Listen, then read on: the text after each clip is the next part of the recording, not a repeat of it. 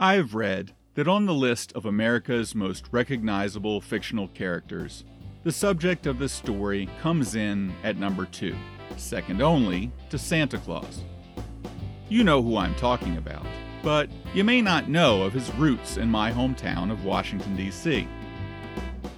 This story begins on the campus of American University, just blocks from the house I grew up in, where in 1950, Ed Walker, the university's first blind student, helped found the campus radio station, WAMU. The following year, Walker was joined on air by his friend and fraternity brother, Willard Scott. After graduating from AU, Walker and Scott co hosted a radio show called Joy Boys on Washington's WRC Radio. Joy Boys ran from 1955 until 1972, and Ed Walker and Willard Scott were well known in the city for their humorous comedy sketches and avoidance of politics. In 1959, Willard Scott branched out into television, hosting a children's show as Bozo the Clown, a character created in 1946 and later franchised out to local TV stations. Scott took the role seriously and even went to clown school to hone his skills. Bozo was a huge hit, and advertising executive Barry Klein talked his friends John Gibson and Oscar Goldstein into running ads for their local burger joints on the show. The ads were successful, and soon Gibson and Goldstein were paying Scott to do live appearances at their restaurants as Bozo the Clown. These appearances drew thousands of local kids, and the police had to close down roads and reroute traffic around the events. The partnership was a huge success for everyone involved, right up until Bozo the Clown's TV show was canceled in 1962. What were they to do? The two men still wanted Scott to be their mascot, but they had to create a whole different character for him to play. So they did. They even ran three television commercials on local DC TV starring this new character, played by Scott, with his old radio pal Ed Walker doing the voiceover. Gibson and Goldstein were local franchisees of a national chain and the success of their local commercials caught the attention of the company's higher ups. They decided to turn the idea into a national and later a worldwide campaign. Willard Scott, who created the character, was hung out to dry though. Not to worry, he went on to become the weekday weatherman on WRC TV, and then for many years on The Today Show. The company replaced Scott with the famous Ringling Brothers circus clown Michael Coco Polakovs, who retooled the clown into much the same likeness we recognize today. And we all do recognize him. He's the world's most famous clown, a clown surprisingly born in Washington, D.C. The clown, of course, is Ronald McDonald. I've traveled the country oh, over, stopped in each and every town. Good afternoon, everyone, and welcome back to American Anthology. This is your host, Mike Harding, and I am thrilled to be back with you today. It certainly was not my intention that so long would pass since I wound up season one of this show now more than a year ago. But what a year it's been! This has been a year of living through history, as opposed to reading about it in books. In January of 2020, I hit the road headed south to Mississippi, where I spent about five weeks exploring the Magnolia State. I wrote some great stories, which you'll hear in upcoming episodes, and certainly heard some fantastic music. I made it back to New Orleans for Mardi Gras, and then made a beeline for Texas, it was right about then that I started hearing rumblings of the coronavirus spreading through the country. When Houston canceled its rodeo, I knew things were getting serious. Leaving the big city seemed like the best idea, so I headed for the Gulf Coast and then south from there. I made it all the way to South Padre Island, where I decided to hole up for a while and consider my options. After about a week of reading the news and talking to my friends, I decided that the best thing for me to do was to turn my headlights towards home. And here I've been ever since. It was definitely the right decision, and all things considered, it's been a great year. My mom and I took a deep dive into local history this year. We traced the battles of the Eastern Theater of the Civil War, from Manassas to Appomattox. We visited most of the buildings in Washington, D.C. that predate 1800. We toured Maryland's scenic byways, explored local cemeteries, and got lost in the history of our own hometown. The seasons passed. The summer heat dissipated. The leaves changed color and fell. The snows came and went, and finally, the cherry blossoms bloomed and told us that spring had arrived. As spring gives way to summer, it's finally time for me to hit the road again, and my plan is to spend the next few months exploring the beauty and history of the Great Lakes region. If you'd like to follow along, come on over and subscribe to my blog at www.milestogobeforeisleep.com. That's www.miles, the number 2, gobeforeisleep.com. You can also find me on Facebook, on Twitter at Miles to Go Tweet, and on Instagram at Miles to Go Before I Sleep, all using the number 2 for me and you. You can now also find podcast specific pages at American Anthology. By way of introduction to Season 2, I'm going to start with episodes featuring the stories I wrote before the pandemic started. So you'll get two episodes from Mississippi, and then one from Texas, and one from Maryland, as I collect new material on my upcoming travels. But before we get to all of that, I thought I'd start this season the same way I started season one, with a few stories from my hometown of Washington, D.C. It just seems appropriate after being home for the last year and a half, and I've certainly found some interesting stories to tell. I haven't seen any live music in a long time, but that doesn't mean I don't have some great local tunes to share with you today. Our musical guest on this episode is DC based singer songwriter Ken Francis Wenzel. Ken has an amazing voice, which is only upstaged by his truly gifted songwriting talent. As I've sat at home this year, I've really enjoyed Ken's take on the wide open roads of America.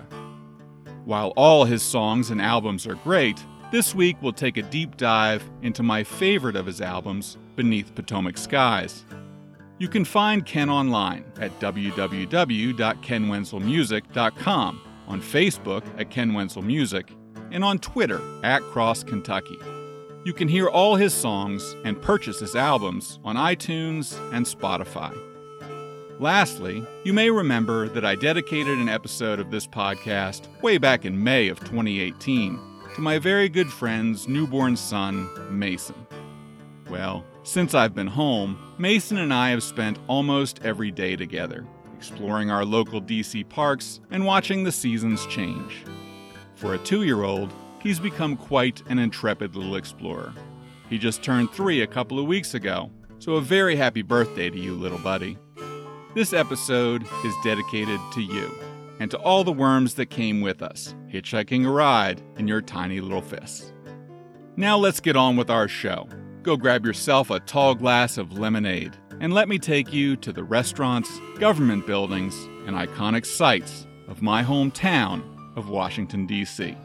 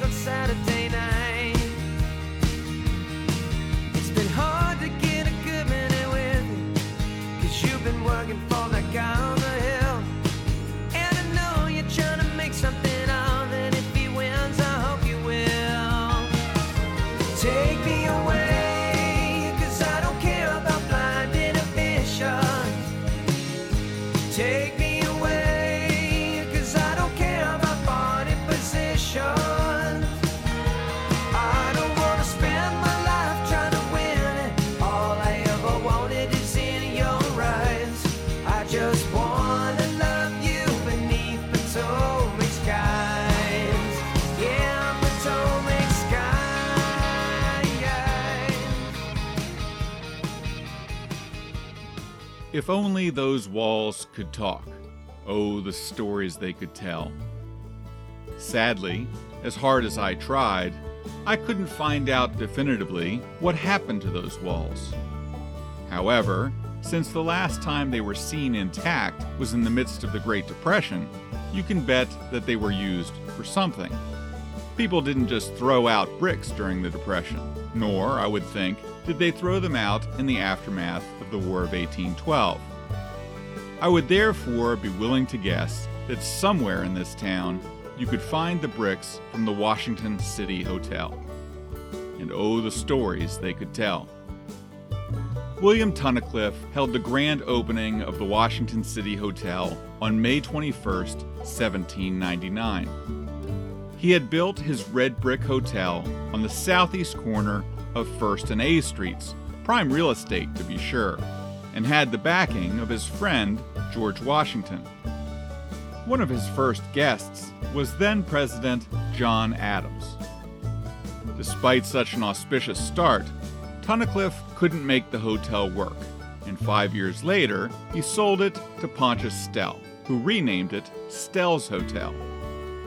It was in Stelle's Hotel in 1804 that then President Thomas Jefferson threw a party to celebrate the Louisiana Purchase. The party began at noon with three cannon blasts and went on for many hours. It was later reported that, quote, a number of guests drank so many toasts that in the night they returned to their houses without their hats. End quote. It must have been quite a party. Stelle sold the building in 1811 to Peter Miller, a well known local baker at the time. On August 24, 1814, British troops marched into Washington and set fire to the United States Capitol which was directly across the street from the building we've been discussing. The Capitol burned, and in the aftermath, a discussion began on the vulnerability of Washington, D.C. Perhaps the capital should be moved inland, perhaps to Cincinnati. Local landowners, who didn't want to watch their property values plummet if the capital were moved, got together to make a plan.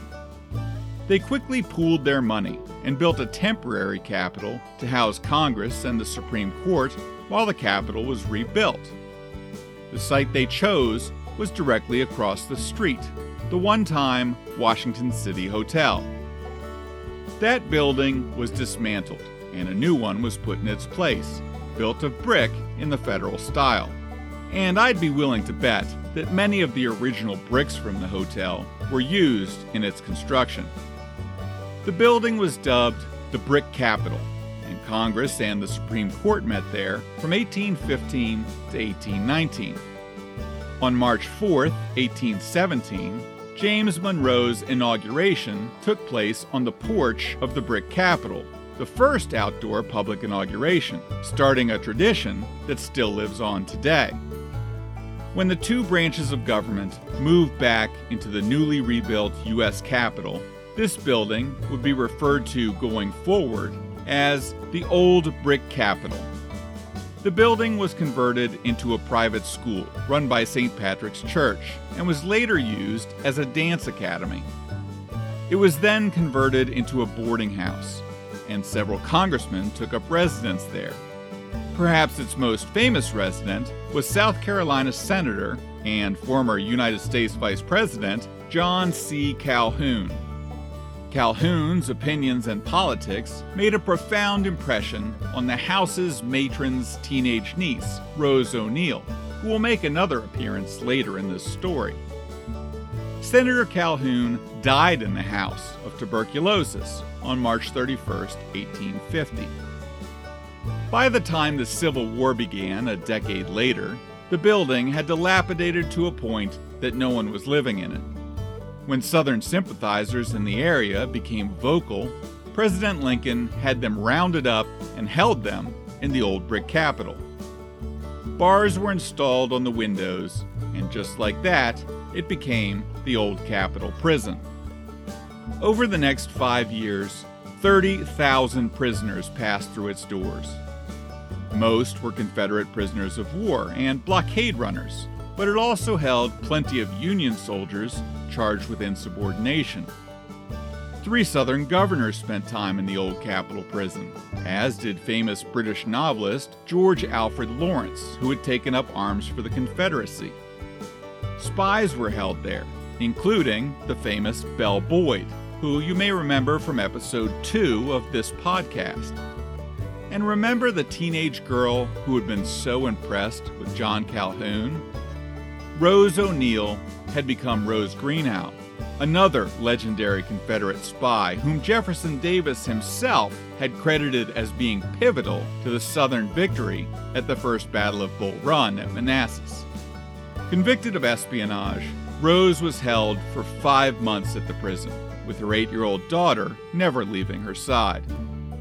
Colonel John Mosby, the old gray ghost himself, spent time there as well, later to receive a full pardon from none other than Ulysses S. Grant. It wasn't just prisoners who were housed there, though. Many formerly enslaved people who had escaped and sought refuge in the Union's capital city were also housed there, while a better situation for them was discussed. It's sad that their first taste of freedom was behind bars. After the war ended, the conspirators in President Lincoln's assassination were held at the old Capitol prison. Dr. Samuel Mudd was eventually shipped off to the Dry Tortugas, as we heard in episode 16 of this podcast. Mary Surratt was later moved to the Arsenal, from where she stood trial, was convicted, and hanged, the first woman executed by the U.S. government. Heinrich Wirz, the Swiss born Confederate commander who had overseen the atrocities at Camp Sumter, better known as Andersonville, the Confederate POW camp where 13,000 Union prisoners had died in just 14 months, was hanged in the yard of the old Capitol prison. Two years later, the building was sold to then Senate Sergeant at Arms George Brown, who converted it to row houses. In 1921, these row houses were purchased by the National Women's Party, fresh off of their successful effort to pass the 19th Amendment, giving women the right to vote. In a tragic and ironic side note, many of the women working for the NWP lived in Washington, which is not a part of any state, and were, therefore, not able to vote for president until the 23rd Amendment was passed in 1961. Citizens of Washington, D.C. today, women and men both, still have no voting representation in Congress. When the NWP purchased the property, they began an extensive remodeling project. In addition to their offices, there was a small museum dedicated to the fight for women's suffrage, as well as meeting and conference space. The rest of the building was converted to a hotel where members could stay when visiting Washington, bringing in some way the property at 1st and A Streets full circle back to its 1799 roots. While the National Women's Party continued their noble work in pursuit of equal pay and opportunity of employment, and began to work on the Equal Rights Act and extending their influence overseas, there were other plans in store for the property. In the mid 1920s, Chief Justice of the Supreme Court and former United States President William Howard Taft, who you may remember from episode 1 of this podcast was also an avid baseball fan, was busy convincing Congress that the Supreme Court should have its very own building. His lobbying efforts paid off, and the U.S. Building Commission trained their sights on the property at First and A. After three years of negotiations, the National Women's Party moved down the street to the historic Sewall Belmont House, and the old brick capitol, after 115 years, was torn to the ground. But what became of those old red bricks? I often wonder. As I mentioned in the introduction to this story, the Great Depression was hardly a time to just discard something so valuable. I would venture a guess that they may have been used in the foundation of the new Supreme Court building, which still stands there today. Those bricks sheltered our founding fathers, stood strong through war and peace and war again, provided the backdrop for the inauguration of a president and the hanging of a tyrant. Children went to school within those walls, dancers danced, and bakers baked, and some of the strongest women in our nation's history called it home. If only those walls could talk, they'd have quite a story to tell.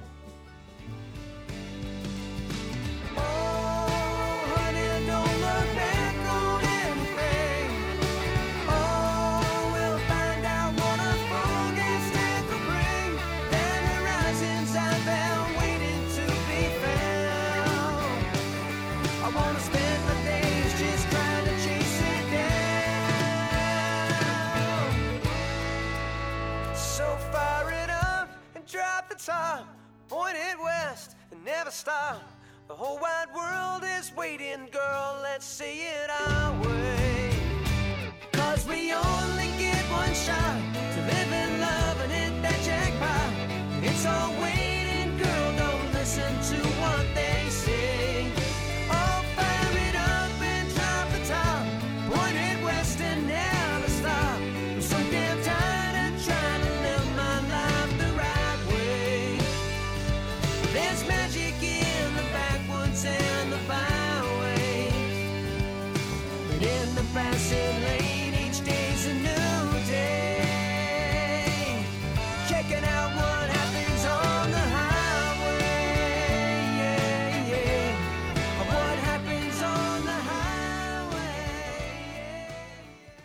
When people hear the phrase American food, they often sneer as they imagine a cheeseburger and fries and maybe a slice of apple pie.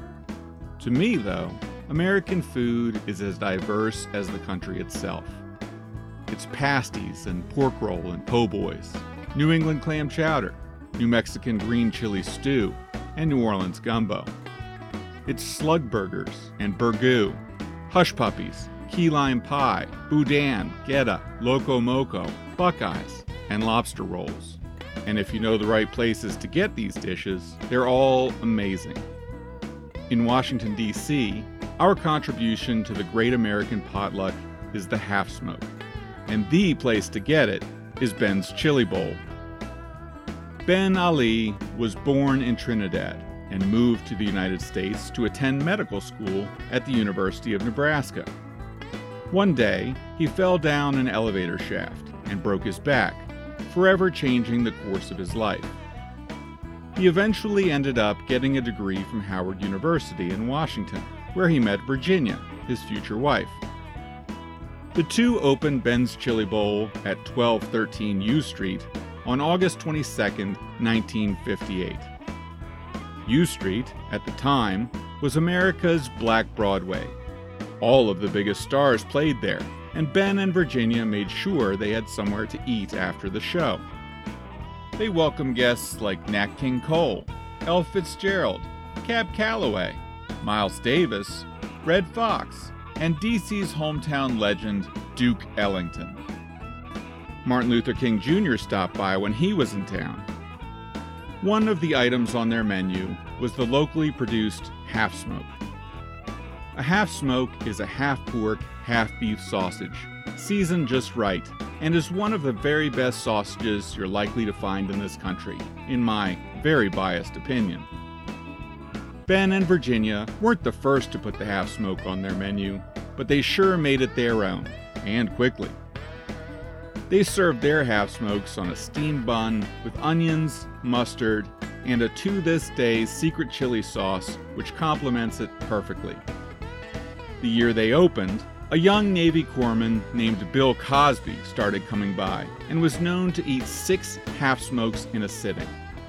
Cosby and the Alis became friends, and 27 years later, when The Cosby Show became the number one show on television, he had a press conference and celebration right there at Ben's Chili Bowl. Their first decade was a good one, but the 1968 assassination of Dr. King rocked the Shaw neighborhood where Ben's is located.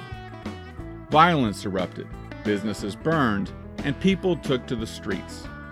A curfew was imposed.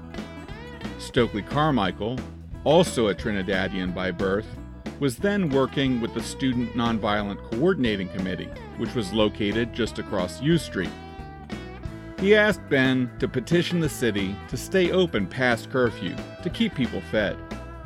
Ben did just that, and the restaurant became a peaceful shelter from the storm going on outside, feeding activists, police, and firefighters alike.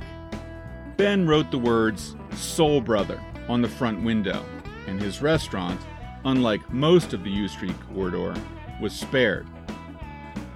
In the wake of the unrest, people began to flee Shaw for the suburbs, and the once thriving Ben's Chili Bowl whittled down to just one employee.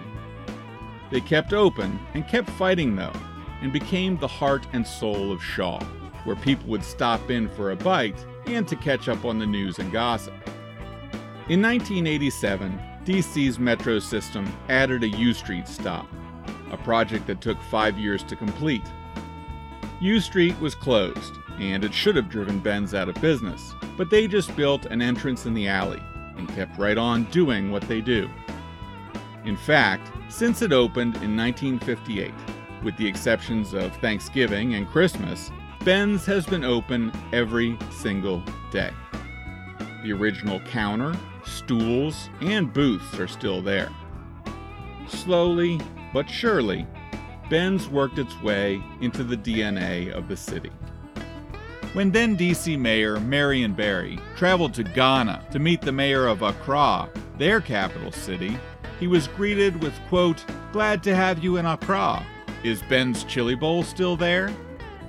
It turned out the mayor was a Howard alum and a big fan of Ben's. Barry was happy to report that it was. In 2008, when we built Nationals Park for our relatively newly acquired baseball team, Ben's finally added a new location. Few things go better together than Nats baseball and Ben's Half Smokes. In 2009, just 10 days before his presidential inauguration, Barack Obama stopped by Ben's for a half smoke. It was a great day for the Ali family, as they got to host the man who would go on to be the country's first black president. And it was a great day for Obama, because he got to eat a half smoke.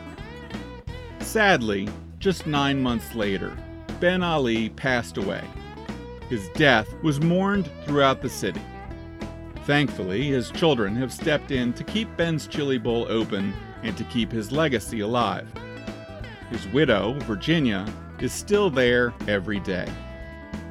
When you come visit Washington, be sure you stop in for a half smoke and a heaping helping of history.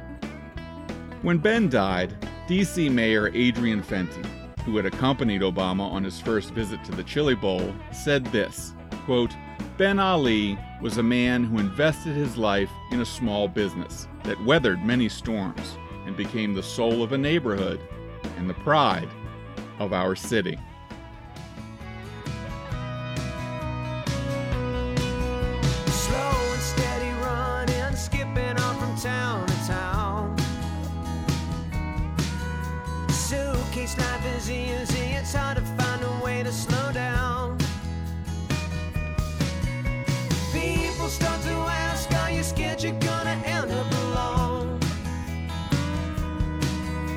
Tell yourself that jealous,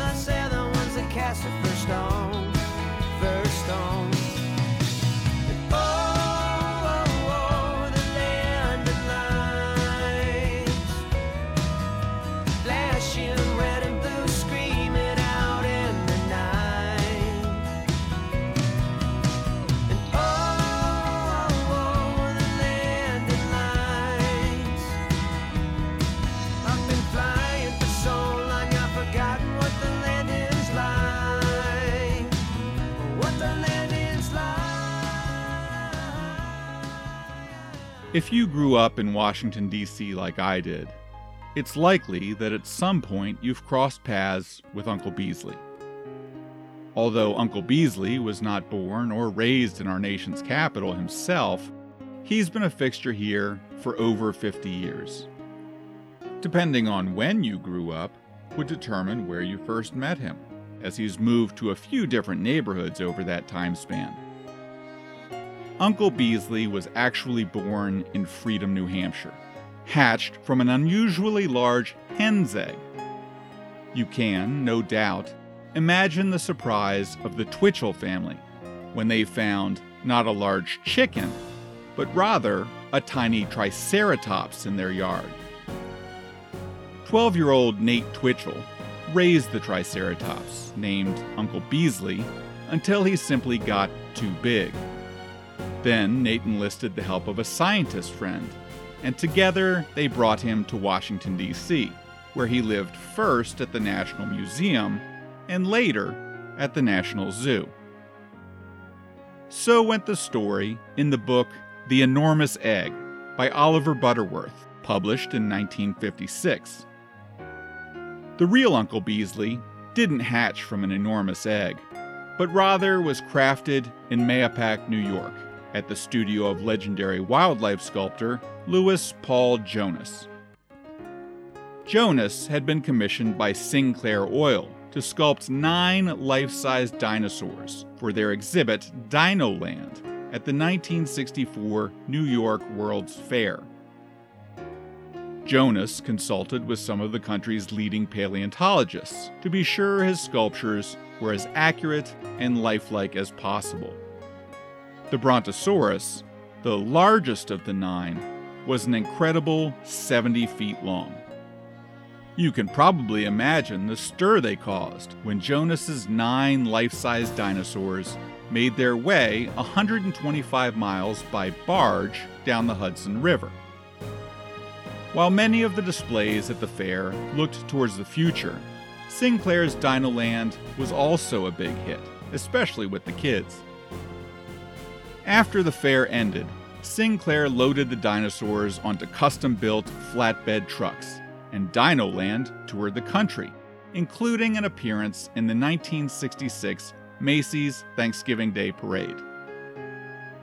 When their nationwide tour ended, the dinosaurs were dispersed around the country, donated by Sinclair to various museums. You can visit them today. The Stegosaurus can be found at the Quarry Visitor Center at Dinosaur National Monument. The Ankylosaurus is at Houston's Museum of Natural Science. The 70 foot Brontosaurus and the Tyrannosaurus rex can be found in Dinosaur Valley State Park in Texas. The Struthiomimus is in Milwaukee, and the Trachodon is in Brookfield, Illinois. Uncle Beazley, the Triceratops, found his way to the National Zoo here in Washington, D.C., where he starred in the film version of The Enormous Egg. In 1967, he made his way to the Anacostia Neighborhood Museum, where he stayed for several years. In the late 70s, Uncle Beazley was placed in front of the Smithsonian's Natural History Museum on the National Mall. It was there that I first met him and did my best to climb his mighty tail. In 1994, mimicking his journey in the book, Uncle Beazley returned to the National Zoo, where you can visit him today. I'm not usually thinking about him when I go to the zoo, but when I see him, he inevitably brings a smile to my face and a wave of nostalgia to my heart. There is some controversy as to whether this statue is the actual Triceratops used in Sinclair's New York State Fair Dinoland exhibit. Several exact replicas were produced from the same mold. The most convincing alternative is sadly in a vacant lot in Louisville, Kentucky, having once stood at the city's Museum of Science and Industry. But there are others in Calgary, Windsor, and St. Louis. In 2004, then President George W. Bush bought a Scottish Terrier for his wife Laura for her birthday. The name they chose for her was a nod to native Washingtonians' favorite uncle. They called her Miss Beazley.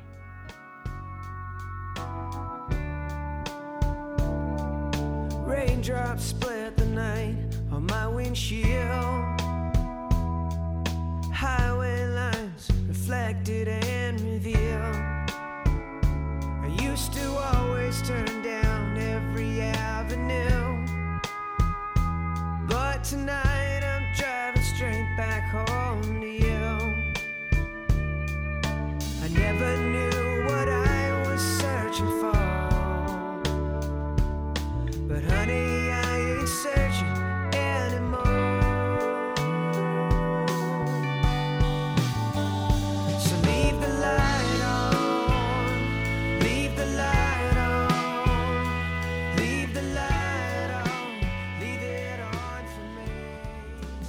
Whenever I tell someone that I'm from Washington, D.C., they almost inevitably make some snide comment about the U.S. government.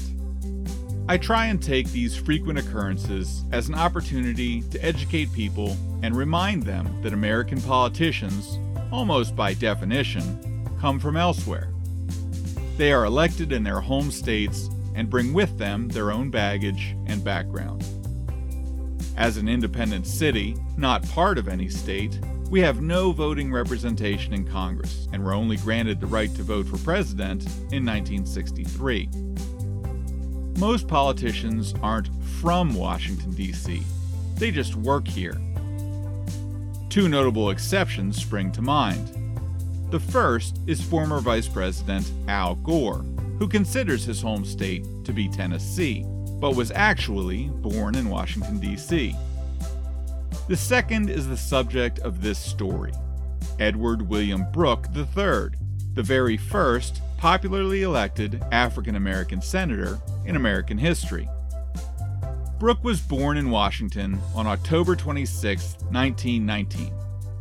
His father was a graduate of DC's Howard University Law School and worked as a lawyer with the Veterans Administration. Because his father had a reasonable salary and a respectable profession, Edward grew up in what he referred to as a cocoon, certainly aware of, but somewhat isolated from, the realities of most of the city's black residents in the 20s and 30s. He attended segregated but prestigious Dunbar High School and went on to earn a sociology degree from Howard University, his father's alma mater, and also that of our first female vice president and first vice president of color, Kamala Harris. Graduating in 1941, Edward immediately joined the Army and was assigned to the segregated 366th Infantry out of Fort Devens in Ayer, Massachusetts.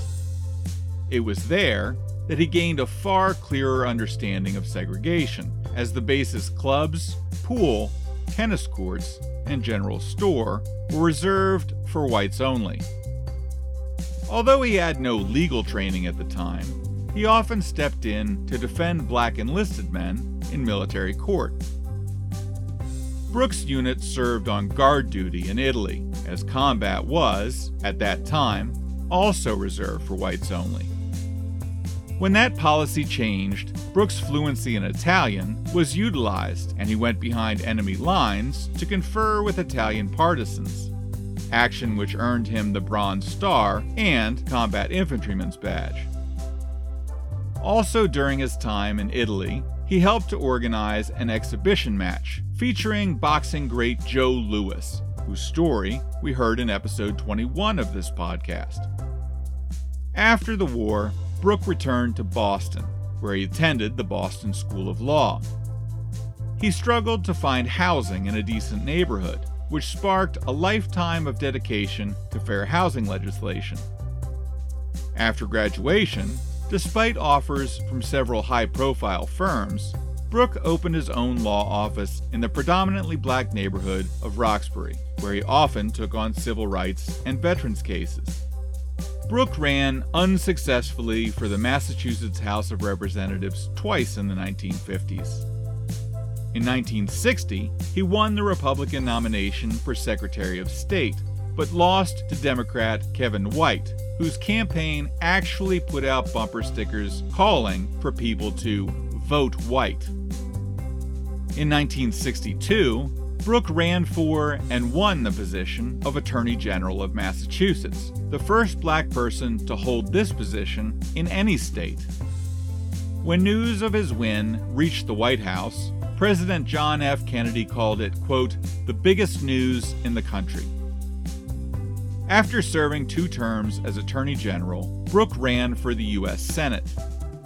He beat former Governor Endicott Peabody by half a million votes of the two million votes cast in the election. Massachusetts, at the time, was only about 4% black and heavily Democratic, so clearly Brooke was admired statewide. Edward Brooke, in 1966, became the first popularly elected black senator in U.S. history. The only two other black senators, Blanche Bruce and Hiram Revels, who we will hear more about in an upcoming episode, had been elected by the Mississippi State Legislature during Reconstruction. When Brooke arrived at the Senate chamber, he was escorted down the aisle by senior Massachusetts Senator Ted Kennedy to a standing ovation. I hope he felt it was good to be home. Early in his first term, as he recounted in his book Bridging the Divide, Brooke went to see the Senate swimming pool.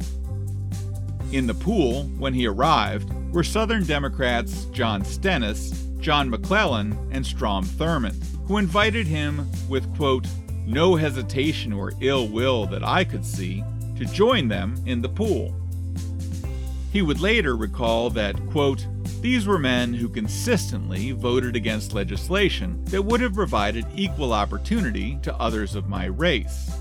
I felt if a senator truly believed in racial separation, I could live with that. But it was increasingly evident that some members of the Senate played on bigotry purely for political gain. End quote. Certainly an interesting observation, and one that sadly holds true today. During his two terms in office, Brooke was one of the Senate's most liberal Republicans and often opposed President Nixon. Nixon apparently respected him, though, and reportedly offered Brooks several cabinet positions and even a seat on the Supreme Court. Brooke was even seriously considered as Nixon's running mate for the 1972 election. Despite this, he would go on to be the first Republican to call for Nixon's resignation in the wake of the Watergate scandal, and spoke out against Gerald Ford's pardoning of Nixon, saying it set a bad example. Socially liberal, fiscally conservative, Brooke often broke with his own party, and more than once publicly disagreed with aggressive civil rights leaders. He was not blind to the plight of black people, though, and co authored the 1968 Fair Housing Act with Walter Mondale. He often stated that his job was not to be a national leader for black people, but rather to represent all the people of Massachusetts. In 1978, Brooke ran for a third term. At that time, he was going through a difficult and public divorce, which, along with his outspoken pro choice stance, didn't sit well with heavily Catholic Massachusetts. That, along with allegations of financial misconduct, would cost him the election. He went on to practice law in Washington, D.C., and later in Boston. And in 2000, a Boston courthouse was named in his honor. Two years later, Brooke was diagnosed with metastatic breast cancer and helped raise awareness of men fighting this disease. In 2004, Brooke was awarded the Presidential Medal of Freedom by George W. Bush, a president he often publicly opposed. In 2009, he was awarded the Congressional Gold Medal. On January 3rd, 2015, Edward William Brooke III died in his retirement home in Coral Gables, Florida, at the age of 95. Soon thereafter, and for the last time, he returned home to Washington, D.C., and is buried across the river in Arlington National Cemetery. Brooke once stated, quote, My fervent expectation is that sooner, rather than later, the United States Senate will more closely reflect the rich diversity of this great country.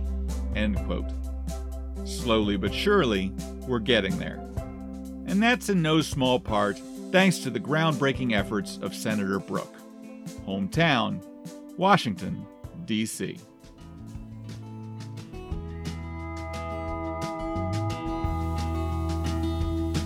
There's a rusty pistol in my yard, and some daisies that my dreams are pushing up. And there's a promise trying so hard to be more than cold and empty in your cup. But then a flower blooms and shows the world that sometimes simply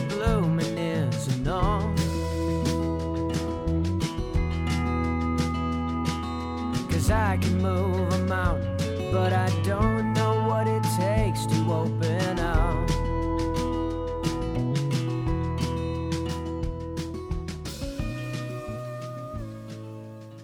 That's it for the show this week. Thank you so much for listening. It's great to be back in your speakers and headphones, sharing the stories of America. How awesome was the music today? Many thanks to DC based singer songwriter Ken Francis Wenzel for allowing me to share his music with you in this episode. To find out more about Ken, check out his website, kenwenzelmusic.com. That's kenwenzelmusic.com. Find him on Facebook at Ken Wenzel Music and on Twitter at Cross Kentucky. And of course, please support local music by downloading and purchasing Ken's songs on iTunes and Spotify.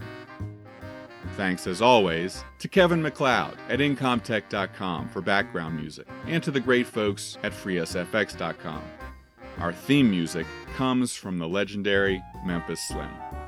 To find out more about me and my travels, and to catch up on all the adventures I've had in the greater DC area this year, head on over to my website, www.miles2gobeforeisleep.com. That's www.miles, the number 2, gobeforeisleep.com. Find me on Facebook, on Twitter at Miles to Go Tweet, and on Instagram at Miles to Go Before I Sleep, all using the number 2 for me and you. I'm about to hit the road and head north, but my next episode will bring you south, deep into the heart of the Mississippi Delta. Be sure you hit the subscribe button so you don't miss out. If you enjoy this show, please take a minute to rate and review it. Until next time, then, I am your host, Mike Harding, and this is American Anthology. Keep your eyes on the road, your hands on the wheel, and your headlights pointed towards your next adventure. I've traveled the country over, stopped in each and every